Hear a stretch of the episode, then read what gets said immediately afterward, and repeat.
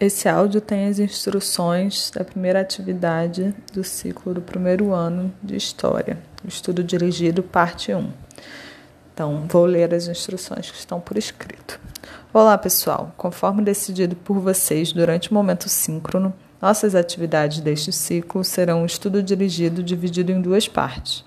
As perguntas abaixo deverão ser respondidas no Google Docs, podendo ser individual, em dupla ou em trio. Caso escolham fazer em dupla ou trio, todos os componentes da dupla ou trio deverão enviar o arquivo em anexo na atividade. Pergunta número 1: O que é história? Pergunta número 2: O que são fontes históricas? Pergunta número 3: Qual é a periodização tradicional da história? Pergunta número 4: o que diferencia a pré-história da história? Pergunta número 5. Quais são os problemas dessa diferenciação, considerando os diferentes tipos de fontes históricas?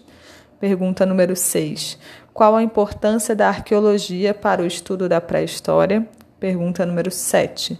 Quais são as principais características dos períodos Paleolítico e Neolítico?